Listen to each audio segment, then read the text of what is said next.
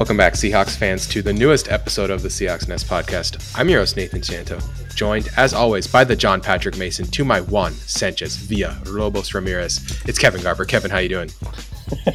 Dude, nicely done. I'm doing good. Yes, and our very own Forrester. That's right. It's Eric Ronnebeck. Eric, I'm you the, doing? I'm the man now, dog. yes, you Oh, are. I'm glad you said that because I was thinking we were going to have to wonder which way you were looking. Yeah. Wrong Forrester. All right. So this Not- uh, this Not funny, Kevin.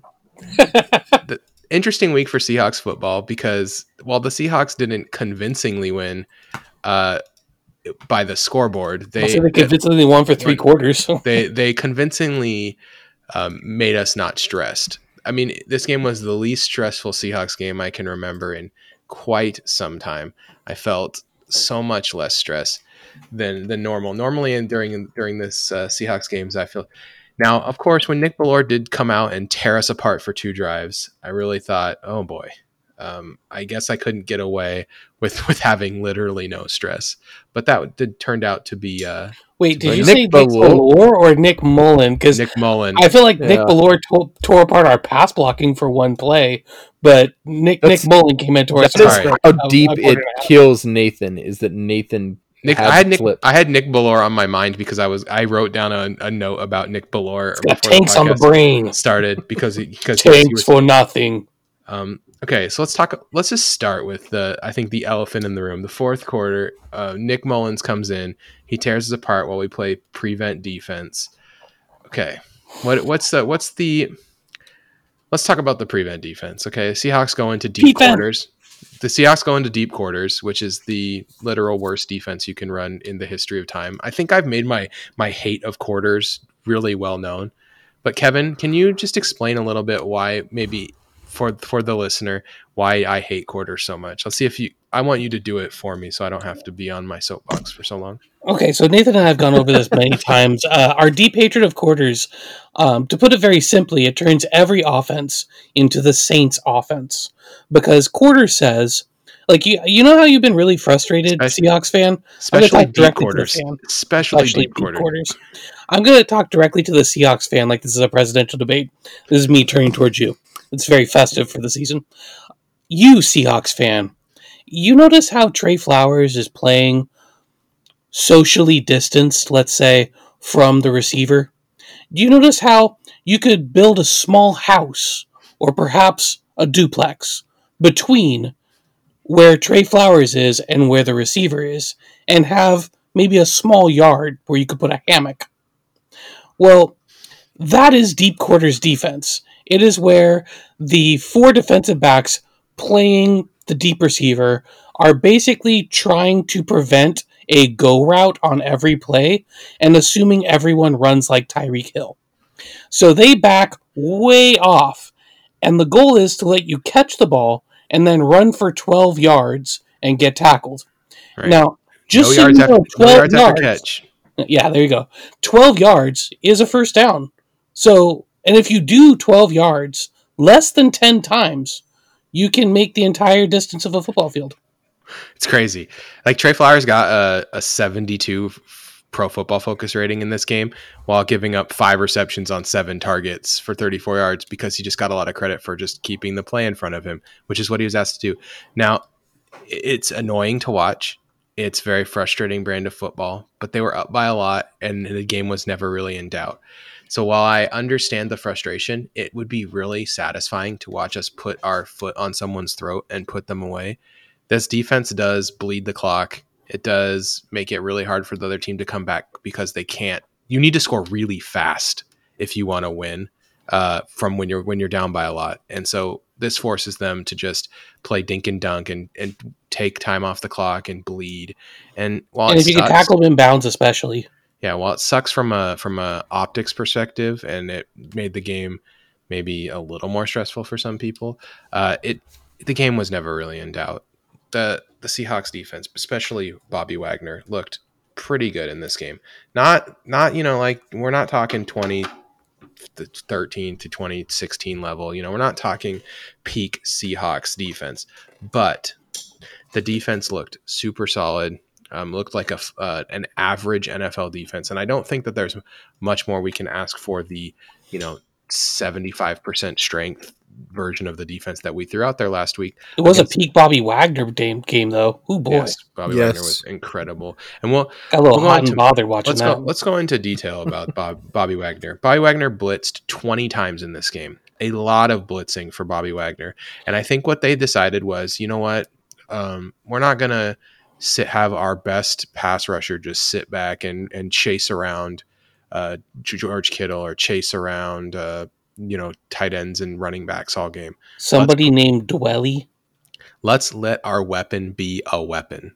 And boy, what a weapon he was. Six pressures, two sacks, two hits, two hurries, five run stops. A classic Bobby Wagner game, including one of the most incredible plays I think of uh, we've seen all season. I mean, he just knifes in, runs two guys over, and then finishes the sack. Just an incredible uh, play. I think that these are the kind of uh, star performances we need from Bobby Wagner if this defense is going to play average. And uh, it was nice to kind of see him to, to see him do that. Um, Yeah, I will say um, Bobby Wagner only had 20 pass rush snaps in this game, but he had at least another thousand in Jimmy Garoppolo's head while he was trying to sleep. Yeah. Like he he was absolutely all over Jimmy G, and you could tell. Like if you say Bobby, he'll just flinch. Quinton Dunbar um, is good at football. Yeah. That's it. That's the tweet. Send tweet. Quinton Dunbar good at football. It will be when we're at full strength and we have Dunbar, and then if Griffin can turn the corner, I really do feel like this is a, a really solid defense. DJ Reed played perfectly serviceable football in instead of Amadi. Uh, did give up six catches for 105 yards, but had the interception, had a really critical pass breakup. I thought looked the part of a rotational player. You know, we needed, we kind of needed an Akeem King this year with the way Uh, the injuries call. are going. And DJ Reed, I feel like, is the Akeem King we were missing. Can play Yeah. some slot, can play some outside corner, maybe even play some safety in a pinch. Really, uh, all around player who can make some plays. I'm excited about DJ Reed in a Seahawks uniform. Kind of that Ryan Neal experience where you didn't really know what to expect, but you kind of hoped he was solid. And he came in, and the bad is bad, but the good's really good. And you know when you're t- when you're looking at a backup, a depth piece, a guy who can make some splash plays is a really nice thing to have. I think Amadi is a much more stable presence, but with Reed out there, you know he might kill you, but he might kill them. Yeah, and I think one thing is Reed's Reed's going to take a couple, you know, starts to get back in the flow of things. If he ends up having to play two or three weeks, we might see better football from him down Yeah. down the line too. That might it might be just the beginning. Um, KJ turned in another really solid performance. Does this man hate a screen pass more than anyone else on earth? they ran outside screen on KJ, and I'm pretty sure he committed a murder again. It's Yeah. I, I was about to say, I think his mom might have been like beaten up by an outside screen once. Or like, you know, when he was a kid and outside screen stole his lunch money. Dude hates outside screens. Yeah, you could- the, the Trent Taylor throw six yards behind the line of scrimmage. The JaMycal Hasty throw two yards. I mean, George Kittle when when KJ was covering me dropped it. I think he was scared. He did not want to get one of those classic KJ just smackdowns. KJ has really impressed me this season, a renaissance season for KJ. And I, I really do feel like this defense, when Adams comes back, I think we're going to start to see him turn the corner. And we And Dunlap yes, added to that's not I was gonna say that's not the only reinforcement. Now there was a question we got on Twitter: Who do you think is going to be bigger impact, Snacks or Dunlap? And um, these are two very different players. So Eric, I'm gonna give it to you first. Do you think that the new defensive end from Cincinnati coming in will have the bigger impact, or the the big run stuffing nose tackle, uh, Damon Harrison? Will Uh, be, will be the, let's let's look at both players. Damon Harrison, otherwise known as Snacks. Uh, Snacks Harrison is a run stuffer. Uh, he's not quite the, as I like to say, the washing machine on the line, but he is a, a very mobile, hefty uh, gentleman in, in the middle of the line. Uh, he is the run stuffer. He can get to the quarterback at times. I'd probably top him out at maybe two sacks this year. Um, but he's going to be a, a pivotal addition to this team that is a great depth move that will allow us to rotate players in and out in a uh, in more versatile fashion. Having said that, who is going to be more uh, more important to what you want to see the Seahawks achieve? The person I'm excited for more is Dunlap. This guy is an edge rusher This is a defensive end. He's okay at shutting down the run, but really we want him to cause pressures, get to the quarterback, and this is the guy. Granted, I really wanted to see other additions and maybe even one more addition that we're not going to see, let's just be honest. But Dunlap is serviceable. Uh, he's a guy who's hungry for uh, a being on a winning team. He's hungry for winning. Uh, being on the Bengals, it will starve you. And uh, this is this this is a move I'm really excited for. It's not really what I was expecting, but once I heard that Dunlap was available, it was like, so we getting this guy or what? And we came through. Kevin, same question. What do you think, man? Snacks or Dunlap? Okay, so I think that Dunlap is going to be more impactful, but the combination is going to have a really interesting cascading effect. Yeah. So what's going to happen is we have uh, Damontre Moore is going out with a suspension for the league substance abuse policy. So we have Rasheem Green coming back in. I think what this is going to allow to happen is Dunlap lets Reed slide inside to play the three tech role where he's a much more effective pass rusher, especially who can be singled up. I think that Snacks comes in and can be paired with either Poona or Reed and allow them in that role to be more of a pass rusher. And so then we have a Snacks rush um and uh Mone trio kind of playing that nose and it just kind of lets everyone settle into their right position. Yeah. So if you're going to ask me who's going to put up bigger numbers and be more effective in that way, I think Dunlap's probably going to lead the team in sacks by the end of the year. I think he'll have somewhere between like six and eight, and that's probably going to be enough considering the injuries and um, what's been going on. Or if not, he'll be like second. But I think the combination of the two allows the defensive line to do what it's meant to do. Yeah, so the um thing for me, Jarran Reed, you're right. Jarran Reed played 30. This is the stat I've looked up. He played 30 of his 53 snaps last game at defensive end. He played 28 of 72 in week 7 at defensive end. He played, you know, 29 of 66 at defensive end in week 5. Every week he's had he's been forced to play moderately out of position for a significant number of stats. And I think it's really hurt Jarran Reed's performance. I mean, Jarran Reed has had um you know he's had some bad stats this year, right? His stats Yeah, don't twelve look pressures the on almost three hundred pass rushes. I Yeah, think it's, it's pretty that's horrible. not good. No, and I, but he's being played out of position where on the edge you need speed, and Jarran Reed is just not fast enough to justify that kind of play, and it's been it's been a struggle for him out there. I really think putting him inside, getting him back in his natural position, allowing him to play with snacks, and then use Poona Ford to rotate both of those guys, less little less Bryan Mone, and then you can use Ballard to kind of uh, back up all four positions and pick up those last little bit of rotational snaps. Alton Robinson looked really good in this last game 49 Yeah. snaps, 27 pass rushes, got to the passer three times, including a sack. Um, this is a this is a defense that seems to be coming together. And Pete has said all year we're going to need patience with this defense. And um, I was like, I'm very impatient, so I didn't like that. but I mean, it's it, he's right. This defense has been hurt. It hasn't had a lot of time to play together. We've not had everyone available, and it seems like it's trending in the correct direction now, where everyone's soon going to be available, and we're going to get to see what this defense is really made of. if Adams plays next week, and we get and we get our two new guys, Dunlap and, and Snacks, this could be a defense that really is on the rise. We already have risen up to 21st in defensive DVOA, up from the uh, the basement, and I could see us getting into the, the top half of the league and being a league average defense. Which I'm I'm not going to say that that's good. You know, it's not great to have a league average defense, but when you have potentially the number one or number two offense, depending on how you feel about Kansas City in the entire football league, you can afford to have the 15th best defense and it's just fine. Right. So, so that's where I'm at. I'm like, I'm okay with, with us being, you know, a middle of the pack defense as the way the offense is performing. That's, and that I think that these players are going to help us get there.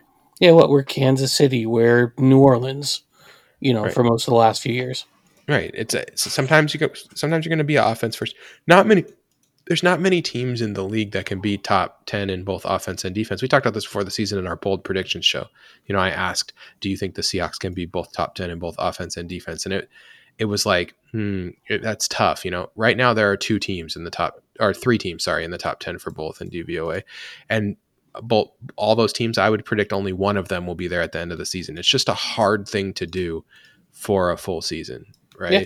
And so I think that Seattle can get if Seattle can get their defense right up to league average. Uh, I'm okay with that as long as the offense keeps just crushing. Let's get to the any other defensive thoughts before we get to the offense.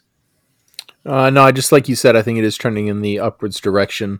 Really, if we're healthy as we approach the end of the season, that's really what you want to see. We're not quite there yet, but as long as we can stay healthy or get healthy, it's man, very promising. And, and I think that like with the, the added depth too, we'll see the team start to turn the screw a little bit late in games. I don't think that we'll see as much soft coverage, especially if the game's within two scores like that.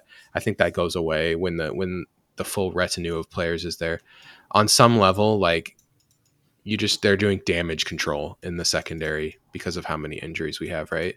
Mm-hmm. And it's yeah. and it, it's it's like uh it's and it's just they're dam- they're controlling how much damage that we can take and then trying to create turnovers to make up for it. And right now it's it's working, you know. They got the interception in the last game. That it's working a little bit uh, to to turn the screw like or to turn the knobs like that. And I'm hoping that with the full retinue of players that Russ or that I'm sorry, Pete and Ken Norton Jr., who I'm not a huge fan of. Don't get me wrong. Can turn the knobs in the right direction for for a uh, for a for an actually good or decent defense. All right, let's go to offense. Um, do we? Is there anyone else to talk about? Just do we just? Is this where we talk about how much we love DK Metcalf?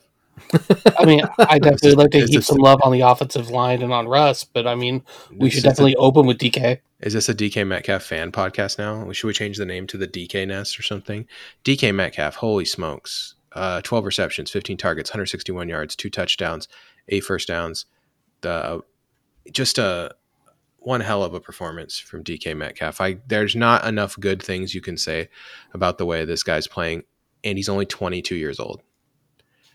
Uh, I don't I don't even know where else to go from there. Like it's insane the even just the progress from year one to year two in terms of consistency. And I'm still dropping some balls, but uh, I not in uh, not in this game. And maybe that is something that he's uh, growing into. You know, he's finally putting that stuff behind him. An insane performance from DK Metcalf. Um, I'm going to ask you a question. Uh, DK Metcalf, Eric, is is DK Metcalf the most talented wide receiver that has ever put on a uh, is okay? Steve Largent, obviously. Okay, we're, we're yeah. talking Steve Largent, number one. Is DK Metcalf like right the next guy? I think is he so. Ar- is he already like putting pressure on some of the uh, the the other top Seahawks wide receivers who've ever put on the uniform? Doug Baldwin. Uh, we've got uh, what Joey Galloway. Joey Galloway. Like, the, is he, is he is he on the path to to be putting pressure on uh on those guys to be the second greatest of all time? I think absolutely. Uh, I'm glad you you stopped and said Steve Largent only because Steve Largent was this guy. If, if you watch like the football life, Steve Largent should not have been in the NFL. He he just like shoehorned his way in on a team, got traded to Seattle, and then became like this legend. Uh, this is a guy that uh, Jerry Rice looked up to. Um, the before football gloves were a thing, Steve Largent was there having said all that praise for Steve Largent, DK Metcalf is quickly, rapidly eclipsing anyone else as the number two all time receiver. Now, he's still got to put up the stats. Tyler Lockett is up there. Doug Baldwin, Seahawk legend, guy we love. Joey Galloway, I wish uh, you know we could have seen him with a great quarterback pairing and uh, not mad at Mike Holmgren. But uh, DK Metcalf, this if you look at his stats and what he's doing, there is a very real chance that he's going to be first team All Pro this year. Not a Pro Bowler, first team All Pro. This is a in thing. his second season in the in NFL. his second season in the NFL. So when that happens, or when that looks to be a likely possibility, I'm not. I don't think that's a stretch at all, guys. Uh, yeah, this is. Give me two more years after this. Give me four full DK years, and then we can start to hopefully have the conversation is he going to be better than Largent? And yeah. uh, that could be fun. I think I think that's an, the conversation right now is is he on track to put himself in that conversation? And it certainly seems like there are very few wide receivers who through two years have done what DK Metcalf, Metcalf has. The names are the names of the guys that have done the same are names like Moss, Rice, Johnson. You know, these are names that are all time legends in this league. That's the that's the list of names DK is putting himself onto right now. Well, and That- don't forget, like Doug Baldwin was a slow starter. Uh, Tyler Lockett has been a nice surprise, and he's really great. Joey Galloway started with a holdout in the NFL, uh, not really, not really living up to the Seahawk dreams we had for him, uh, unless you played Tecmo Bowl three. So DK just coming in and owning it right away, it's huge. I think another thing to remember is like even last year. Last year we had games where we're going, okay, well Lockett got shut down and DK just wasn't enough to really take the game over. And I think he took that personally. Because now this year, if either Lockett's having a game, like, you know, against Arizona, even in a mm-hmm. loss, or DK's having a game like last week, or they're both having a game like the Dallas game and those are the three states of the Seattle offense. Because at the end of the day, you can't double team both of them. Well, and the and it's making more a bigger threat than he ever would be normally because at the end of the day, Moore is still a functioning third receiver. And so if you do try and shift coverage to basically try and double team both DK and Lockett, then Russ can just pick you apart with the tight ends or with more. DK DK Metcalf, six foot four. I mean, I don't want to just talk about the that stuff like this, but he ran a four three three. He's two hundred and thirty pounds. This is not like a, a small man. Jones, like crazy athletic. This is there's a level of athleticism here that is, um, you know, it, when you look at his mock draftables, it's, it makes it, it it's like a circle, right? Except for the one thing, the three cone being in there. And I just want to thank all three of those cones because those those cones are the reason that we have a DK Metcalf right now. DK Metcalf right now. Without those cones, he would be on another team. He would have got picked in the top 15. The athletic profile is too insane.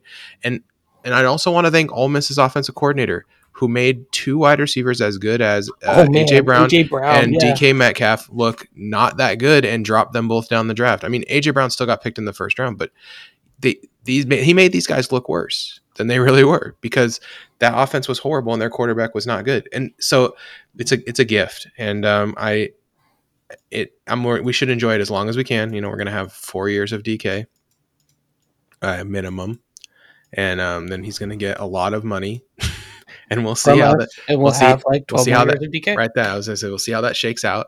You never know those big wide receiver contracts; they can get pretty crazy. But he will be worth he will be worth every penny, no matter how, uh, what. That is a that's a fact. You know, He is a premier NFL talent. he's he is a, and, and he's so young. I cannot stress that enough. Twenty two years old, Uh, doing real, all of this stuff. real quick, Kevin said, uh, you, you know, we're we're switching between who's having a good game, and in the uh, Arizona game, it was all Lockett and DK. You know, it's probably what DK's maybe worst game as a Seahawk. That is not going to happen the next time they play. I'm just going to leave that out there. Mark my words. Well, I mean, they they they they gotta they decided they were just like gonna try to take away DK and just let Lockett kill them. I mean, that was basically their choice. They were they were like, okay, fine, we'll just let Lockett get 200 yards. Who cares?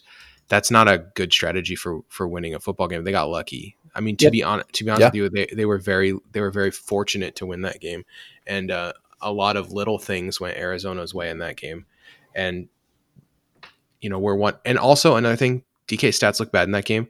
We're one David Moore holding call away from that stat line looking a lot better. I'm just gonna say that. I mean, that screen pass that DK took in that game and ripped off that that is a that's a that's a DK Metcalf right there. That is what we that is what we, we that's why we love that guy. Yeah, no one would say crap about it not being a good game if that had gone through. Throw more, and then I got we got this. Someone on Twitter, Josh Joshua sent this to me on Twitter. He said, "Throw more uh, flare screens, tunnel screens to DK," and I'm all in on that. Throw more screens to DK. He and let him just run people over.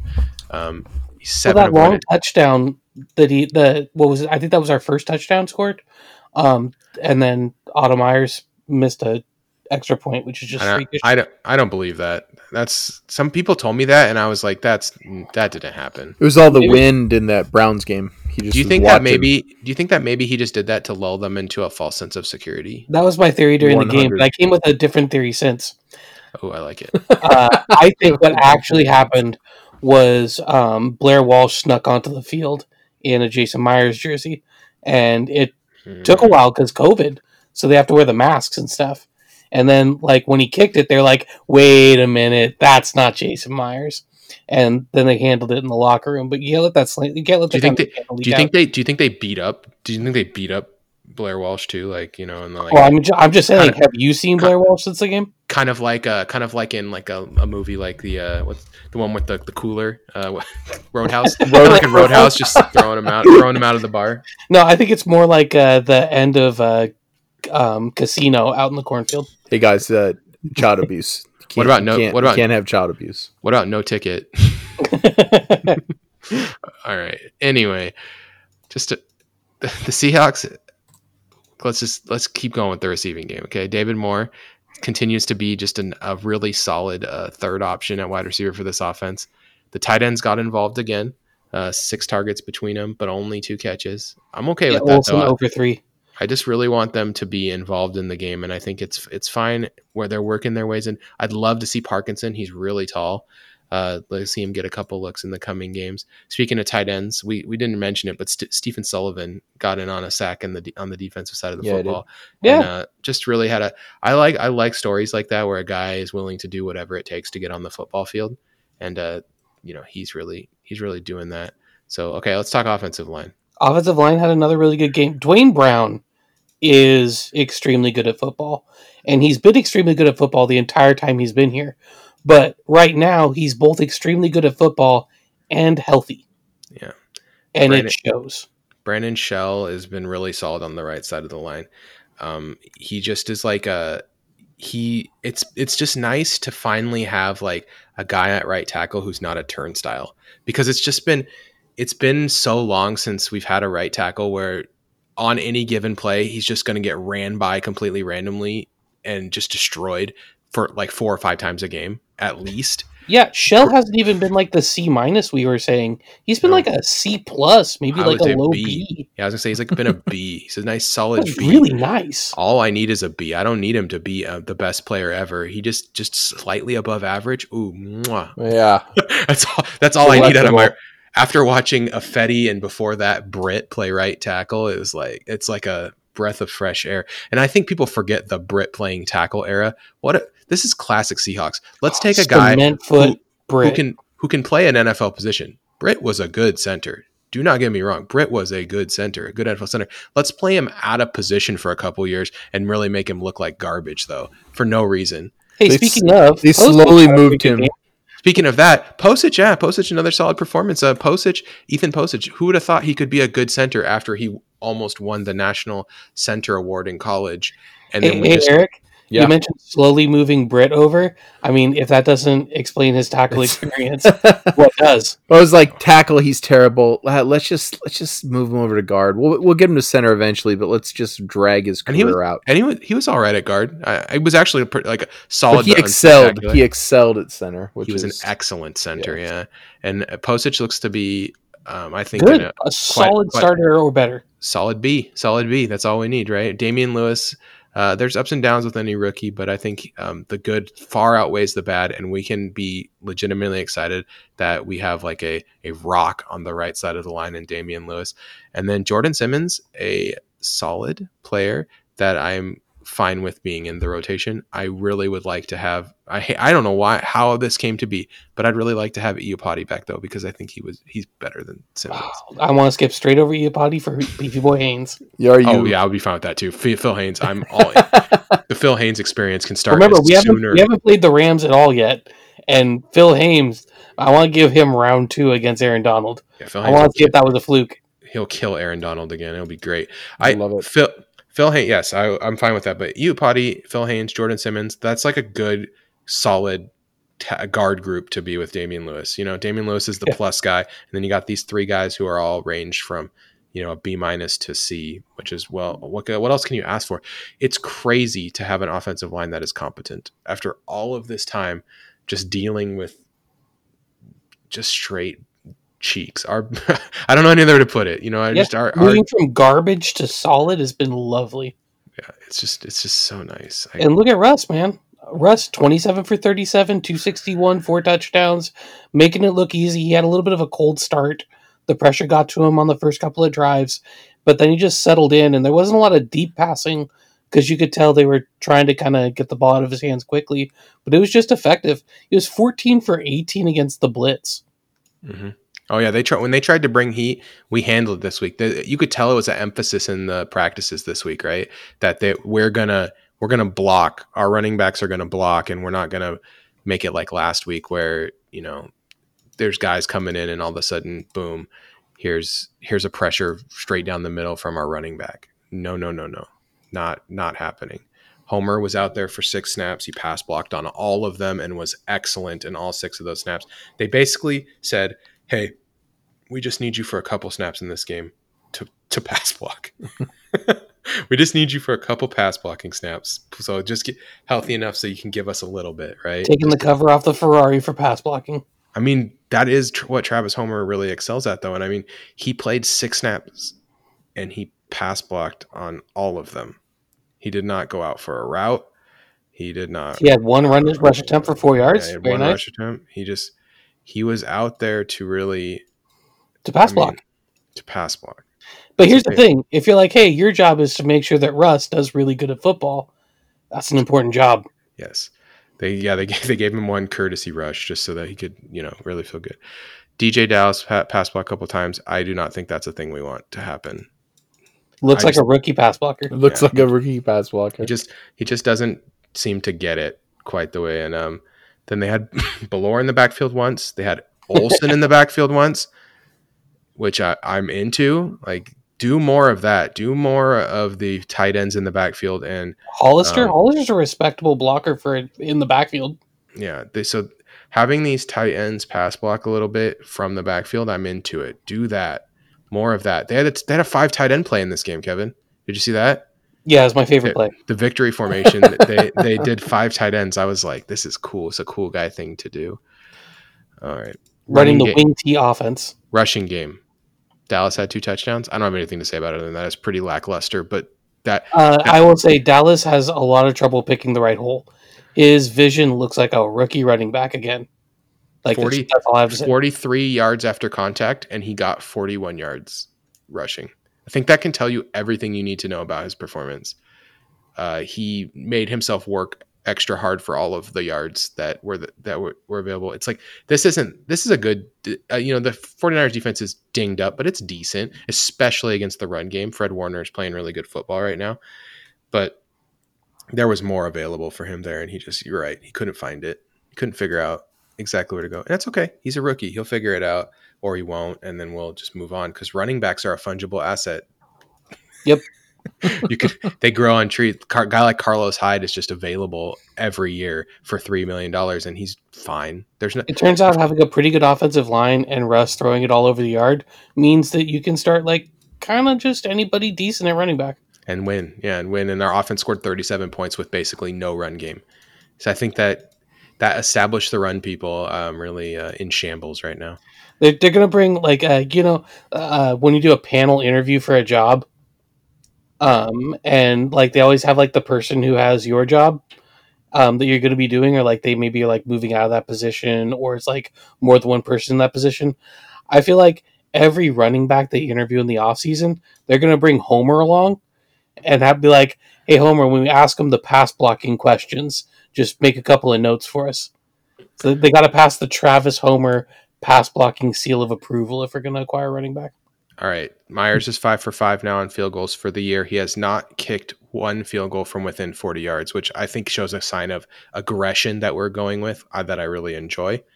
Um, there's an aggression in this offense, especially when we're in close. Myers really only comes out there for when he needs the, when we need the big boot. You know, we're a little far out. We need the big boot, and he's got it. That's what Myers is actually really good at is converting those longer kicks.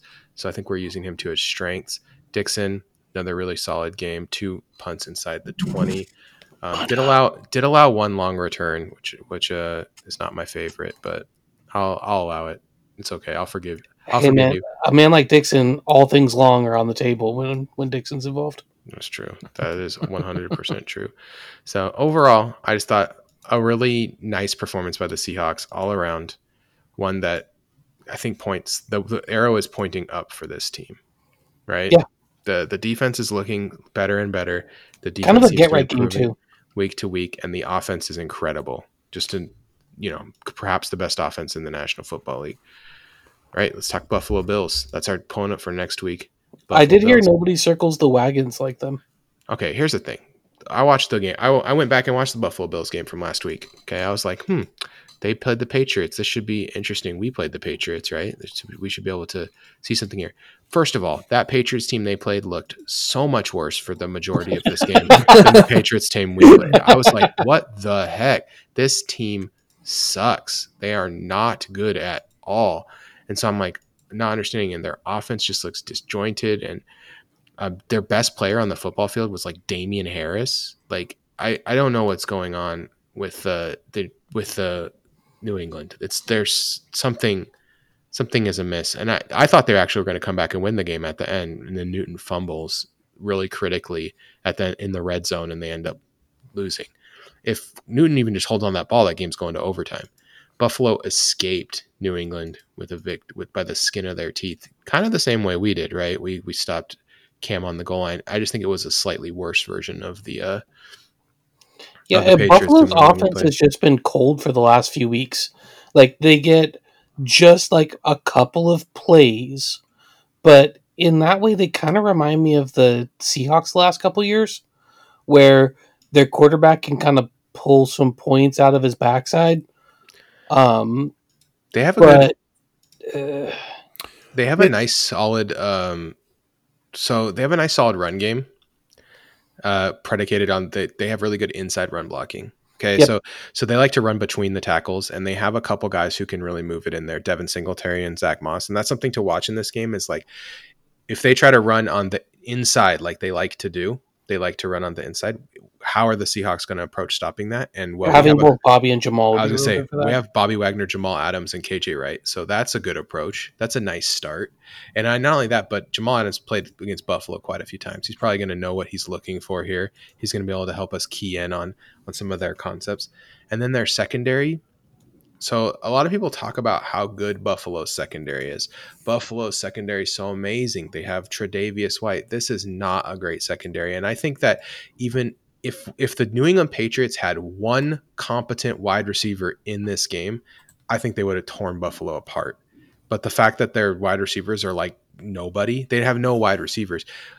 Putting DK Metcalf and Tyler Lockett up against the secondary is going to be juicy. I'm gonna let let you know right now. I expect those guys to get torn up by Well, 'cause- DK and Tyler. By both of them? right? 'Cause- well, because here's the thing: Tre'Davious White. So, are you going to put Tre'Davious White on DK because he's your best corner? Cool. He's just giving up like half a foot and fifty Yeah. pounds. That's Like, happening rough. to corners across America. so they so here's the thing they they have um they ha- so what they do is they have a cup they have Levi Wallace they have uh, Josh Norman they have Tre'Davious White.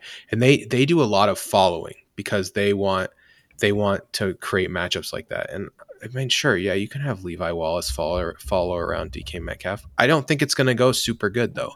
And I, you can have Tre'Davious White follow around Tyler Lockett. I like our odds in those matchups. And then they don't create I, like consistent pressure in a way that I, that really concerns me with our way our offensive line is playing. I think that our offense matches up extremely well, which is going to force Buffalo to try to keep up.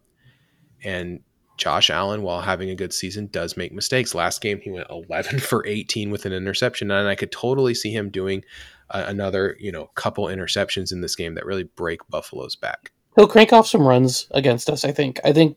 I think we're gonna have a really a couple of really frustrating runs, and they'll have like two of those drives where you're just like, man, how do we give up a touchdown on that drive? I think that feels kind of inevitable. But I, I agree. I think that I think their defense is going to kind of struggle against us. Most of their pressure comes off the edge with Hughes and Addison.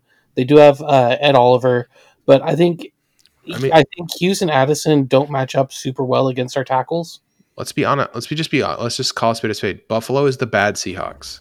They Yeah. have a they have a good but not great offense, and they have a bad defense that's playing even slightly worse than ours. They're 23rd in DVOA. We're 21st. And the big a big difference maker is our special teams have been much better than theirs this season. Um, they had to cut Hauschka, right? They they've had they've had all kinds of problems in the kicking game. Those things add up, and I do really think that the Seahawks should get the win here. It's a tough matchup. Going on the road to the East Coast. You know, weather could be a factor. And I will say, if we're if it's raining in Buffalo or if it's snowing in Buffalo, I have seen the way Russell Wilson plays in inclement weather, and I would get your butthole tight. It's going to be a bumpy ride. Okay. Forecast says low of 51, high of 67. 66. Yeah. I, I Wind looked, speed 4 miles an hour, clear throughout the day. you stole my you stole my thunder, which is that during Oh. the actual pick part, I was going to say the weather's going to be great, so rainy day rest not a factor. So wait, wait, wait. Are you guys saying that you guys uh, downloaded my weather app that never lies, which is all weather apps? Uh, you know, it's, That's the one. what's funny about this is that Josh Allen, uh, he's he started the year kind of impressing people with uh, his his arm and winning things. This good is games. yeah, well, this is the year that Josh Allen needs to put up or shut up. The last few games, Josh Allen has reverted back to last year. Josh Allen, not terrible, but not great. So I hear he opted for the shutting up one. well, in this in this situation, I think our pass rush is going to be a little better. I think you're going to be running Josh Allen a little more, which is going to put him in the last few games, which is going to lean right into our game plan. It'll allow us to, uh, at worst case scenario, let them play catch up at the end like every other team. All right, so uh, let's go to picks. Uh, I like sunny day Russ. Yeah, sunny day Russ, seventy degrees, nice and or sixty-five degrees, nice and balmy, chucking it around the yard. I like the Seahawks to score thirty-five points in this game, and that means it's going to be tough for the for the Bills to keep up. I'm gonna go thirty-five to twenty-seven. Kevin, Uh, yeah, I think I'm going to be a pretty similar spot. At this point, I'm going to bet Russ hangs a 30 burger on basically everyone we play against. So let's go Seahawks 36, Buffalo 28. As the Seahawk historian. As the Seahawk historian, I like to look back at the past and see how it, it matches up here. Guys, we always hang big points in Buffalo, and it's going to be no different here. I'm going crazy, guys. I'm I'm blowing the roof off. I got 41 20 Seahawks. Oh! A little high. After a little high. doing the reversal. I like it. I I couldn't go 27 points. I just don't think Buffalo has it in them. All The right. Magnolia Mangler. There's there are many ways to support the Seahawks Best podcast. The best way to do so, ever head over to punthub.us. Be like new Patreons, Clinton and Dave. Join the Hey Discord. guys, get get in the get in the chat. Uh, talk to won't you? everyone. Thank you to our longtime patrons though: Lucas, Timothy, Ryan, Cooper, James, Brett, Carey, Tom, Michael, Brandon, Nick, Sebastian, Foles, Emmanuel, Jay, Warwolf, Bob, Richard, Kieran, Mike, Philoctimus, Michelle. I hope you guys are enjoying the Picks podcast every week. I have a lot of fun writing the jokes for it. Also, uh, just want to, if you don't have any money, you know, and you want to support, times are tough right now. I know. Head over to iTunes, wherever you get your seat or wherever you get your podcast. Give us a review. It really helps people find the show. Um, and thank you to those people that have already done that. I know that is a pain in the butt, so thank you for doing it. Our our movie club this week, we are going to talk about the career of the late, the great Sean Connery, born August 25th, 1930, went on to become James Bond and become a, mo- a huge movie star, making many movies for many years until he made The League of Extraordinary Gentlemen and then was like, "All right, I'm not sure if I'm into this movie thing anymore." And after that, he was in Uh. he was only in a couple movies because that actually was he said that that was so he was Sean Connery fun fact time. Okay, he he was offered Gandalf, turned it down. He not only that he was offered points for Gandalf, so like he would have made like two hundred million dollars for being Gandalf. He was offered um, another big role. I think Morpheus. I'm not 100 percent sure on this one. Uh, it was another big role like that though. Turned it down. Would have made like another cool 50 to 100 million. Said I'm taking the next one of these that I get no matter what because it's this is crazy money and I don't. Uh, so he takes League of Extraordinary Gentlemen, and of course, it bombs. It's it's not that good. Although I think like his wig ba- looks terrible. it's better than people give it credit for. It's not like the worst movie of all time. It's just campy and stupid. And uh, anyway, he takes that and it does terribly, and then he just basically fades into the the sunset after that. And we kind of miss out on the the sunset of Sean Connery because of it. There's like 15 years where from that time to the end of his life where he doesn't doesn't really do anything. So kind of a inter- interesting like kind of footnote or anecdote or end of his career. So we're gonna do a Fave Five though, um, like T-Mobile. We're gonna put we're gonna put our five favorite movies in uh, in his career into our Fave Five, five that we could watch anytime. Um, I'm going first. You guys ready? Yes. I want Time Bandits. You're right. I didn't expect that.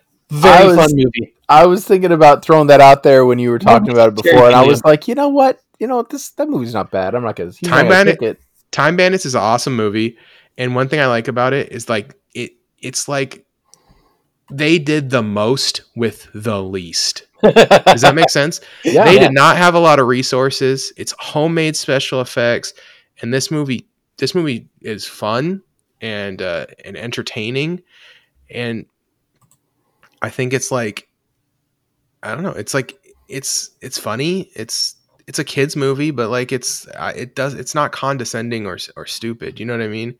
It's It's an adventure movie. It's with a great 80s movie. it's a fun, engaging film. Time Bandits. It's in the Fave Five because that's I, one I picked as my movie. So I you guys can't fight me too hard on it. Take that. I knew it. I was like, I, I might get I might get crap for this. Are you guys okay with Time Bandits? I'm actually Yeah, perfectly fine with it. All right, yeah, Time Bandits in the five. Let's Everything you said describes a good '80s movie, which are a lot of '80s movies. So there you go. I'm about to say, I mean, when it comes to camp, we, we're we've all been pretty pro steer into camp. So one thing one thing uh, i will say too is that like this um this movie uh it held up i watched it recently it wasn't as bad as i, I thought it was going to be bad and it was like completely fine i was like still entertained by it uh so yeah there you go. yeah, go the cheese is endearing. it's um yeah it's fun it's fun it's fun it's short it's not too uh it's not too bad it's breezy some cool imagery some good sets some good costumes uh and sean Ke- sean connery as king agamemnon and john cleese as robin hood and uh who else who else is in, in that um uh michael michael palin uh i don't remember Shell, uh there's a bunch of people in there it's good it's good A All right, bunch, go. yeah. David Warner. George george harrison wrote the music Uh, George Harrison's production company produced the movie. yeah Uh, uh, uh, Kenny Baker. Kenny Baker's in it. all right let's rock and roll All right, Eric, what's yours? Uh, I'm going Untouchables. Uh, Untouchables is a movie that it's got its flaws probably because it's you know based on a true story and a lot of it is not not true. it's a Hollywood. it's a it's just a Hollywood movie.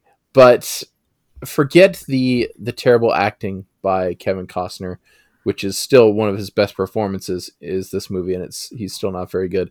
Sean Connery plays uh, you know like the the right hand man to Eliot Ness and uh, the the old Irish cop uh, who aids Eliot Ness in his fight against the mob. Really, really just fun performance by Sean Connery. He's like the ultimate badass of of all the badasses in this movie. He's the he's the biggest badass. He's the the cop that stands up for corruption but recognizes that it exists and that everyone does it. Uh, he's he he walks this very silver line of uh, good with gray areas and um, that's that's my pick because I So- whenever I think of the Untouchables, I think of like ah some fun performances, fun movie. Damn, Sean Connery's just he's daggers in this movie. Uh, De Palma, De Palma, uh, is really hit or miss for me, and Yes. this is a this is a this is a hit for sure. It's a Mhm. really good it's a really good cop uh, slash like mob movie. Also, when he dies, you know, in the movie, spoiler alert.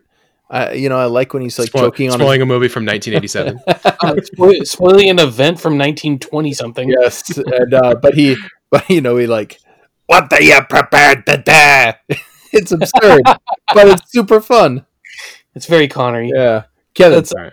All right, so there's a few that I was tempted on. Outland is one that I was thinking about, but the pacing on that movie is just kind of not quite right for me.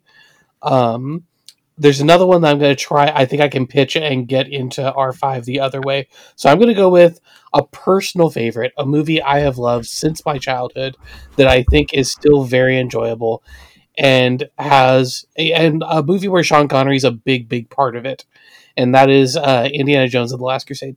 yes. Okay. I know it gets dumped on a little bit uh, in the uh, Indiana Jones pantheon, but I think this is a fun adventure movie.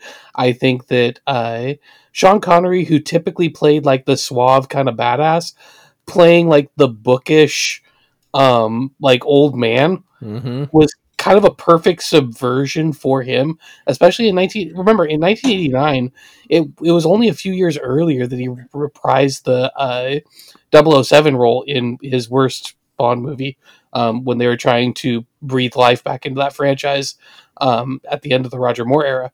So for him to go from like reprising Bond to uh, Harrison Ford's dad and overall like scholar was a really interesting choice and all his interactions are great and it's just it's a really fun movie I'm fine with it.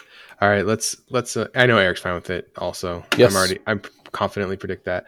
Okay, so we've got now we've got a couple. Um, we got a couple things to talk about. One, are we gonna pick a Are we gonna pick a James Bond movie? yes but i wanted you to say which one because i know james bond uh, movies are kind of special for you and your dad I'm actually okay with not picking a James Bond movie. really because I think we kind of have to I was I- uh, I was on the lines of I think it it's maybe we have to, but if you're totally against it and we have two other movies that fit in, I'm fine leaving it out. If we pick What a James two that Bond, you're picking instead if if we pick a James Bond movie, it's Goldfinger. By the way, one Yes, hundred one okay. one one million percent. Um, this is like the, it's like the perfect Sean Connery Bond movie, um, and it, it kind of sets it's the it's the quintessential Bond movie. Um, it- it's kind of a generic pick, you know, a little bit, but like, uh, you know, it, it might be fun to pick like Thunderball, which I think is like a and also a really cool uh, is. Bond movie. But but picking Goldfinger would be the choice. But I'm okay with just saying that I think Goldfinger is the best Bond movie, and then just uh, the best Sean Connery Bond movie. so what are the two we're taking in its place Okay, I want to make the argument for a couple movies, but I really want to say we should pick The Rock because this is like a Sean Conneryist role of all time, and it's so funny, and it's like the only good Michael Bay movie. And I just think it'd be. f- I could watch this movie at any time, anywhere, and which I think really fits the spirit of the Fave Five. I agree. and do you want to know my joke for The Rock? What? Uh, my personal theory is that um, his character in The Rock, uh, uh, John Patrick Mason, is actually James Bond, and he just had too many government secrets, so Okay. they locked him away when he They retired locked from the him Bond character, and that's why The Rock feels like a really off-kilter Bond movie. Okay, I can dig it. Um, so yes, The Rock is in my five because it's infinitely watchable and dumb in the best ways. there- there's like there's you The could chase totally- scene in San Francisco with him and uh, yeah, that's great. Eric, are you in on The Rock? You okay? Absolutely, absolutely. It's a fun movie. Everything you smell said. what The Rock is cooking? All What's right, that? And, the, I said, do you smell what The Rock is cooking? Of course, I do. and and I think the other movie we should put in is not The Hunt for Red October because that accent, that Scot- that Scottish Russian accent, is completely unacceptable. Um, that is actually a solid movie, but but that accent, I'm not doing it. You going with Dragonheart? No, Highlander. Interesting. What? You guys don't like Highlander? It's here's the thing. This is not the Christopher Christopher Lambert Eliminator. So, and I, I think it's really cool that we're picking these Sean Connery movies. What are we doing, guys? We're picking all these movies where he's the secondary character. That says something really awesome about Sean Connery and awesome about the movies he's in. But I just don't know if Highlander. It's I. He's Sean Connery is the best part of. Uh, first of all, Sean Connery is, is the best part of this movie. Like Lambert is not doing anything in this movie. He just like sits there with no emotion on his face the whole time, and like everyone else around him has to carry the weight of every scene. Yeah, you said that when you said Christopher Lambert. Yeah, 'Cause I think I think Clancy Brown's the best part of the movie, but uh, I do like I, Clancy Brown is awesome too, Yeah. dude. But uh, basically, everyone who's not Christopher Lambert is the best part of this movie. Uh, what's uh, what's her name? Twilight. Uh, go. What's Twilight girl's name? I can't think of the Uh, actress's name. Kristen, Kristen Kristen Stewart. Stewart. Yeah, Kristen Stewart clearly went to the Christopher Lambert School of Acting because it's really just like hold this one facial expression for a movie. Highlander is Okay. both is both super great and also like I hate it so much. I I have both of those emotions towards Highlander, which is and part of why I went on this list though because it is eminently watchable in a way that more watchable than Goldfinger. Uh well okay if I, we're just picking the best movie we have to put Goldfinger as the last movie. Nate, uh, But Kevin, I what do you honestly just wanted to bring up Highlander in in this context because I just think Highlander is a really it's a fun watch. Like you have fun when you're watching it and it's you can jo- make jokes. It's it's not it's not bad per se, but it is bad. Sean because- Connery's uh, Spanish, Egyptian, immortal, Scottish accent. Yup. Juan Sanchez Villalobos Ramirez. Um, I, I know all of you remembered his name was Juan Sanchez. I Um, did it. Well, mostly because they listened to this podcast and it was, I said it at the beginning. right? But it's like it's it's like come on, that that there's so much wrong with it, and you don't care because every moment he's on screen is beautiful. But I I think if I'm choosing between Highlander and Goldfinger, I I've got to pick Goldfinger because not only is Goldfinger a better movie, but like if they're sitting next to each other, I'm gonna pick up Goldfinger to watch. I think we should pick Goldfinger for everything we've said, Okay. but also I'm gonna put I'm gonna put a as the star. It's the star of the movie. I'm gonna put a picture in the in the Discord right now, God, and I just want you guys to I look at this picture. I just want you guys to look at this picture and know that you're picking against this. Yep. Okay. It's, gonna, it's gonna be it's gonna be the shirtless pose, isn't it? No, no, No. Okay. you're picking against this though, which is just. I mean, that's on you. That's on you. You're gonna pick against this beautiful peacock feathered hat combo. Uh, that's on, that's on you. He All looks right. like he looks like if Zorro was being played in the movie The Birdcage. I don't know what the hell's going on right here, man. It's it's why I love it though. It's why I love Highlander. Uh, All right, He's the Highlander. Captain Jack That's Sparrow took so much from this character. Goldfinger's Um, Goldfinger's in the five. Goldfinger's in the five. Other other other uh, the top 15th picks. You know, century pimp.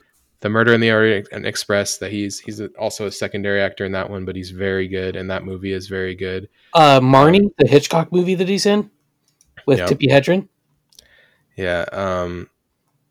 Uh. Molly Molly Maguires where he plays a he plays like a spy in a, a coal miners. Uh, there's like a s- coal, there's a spy in the coal miners saboteurs. Uh, Yeah, that's pretty pretty solid. uh, A Bridge Too Far.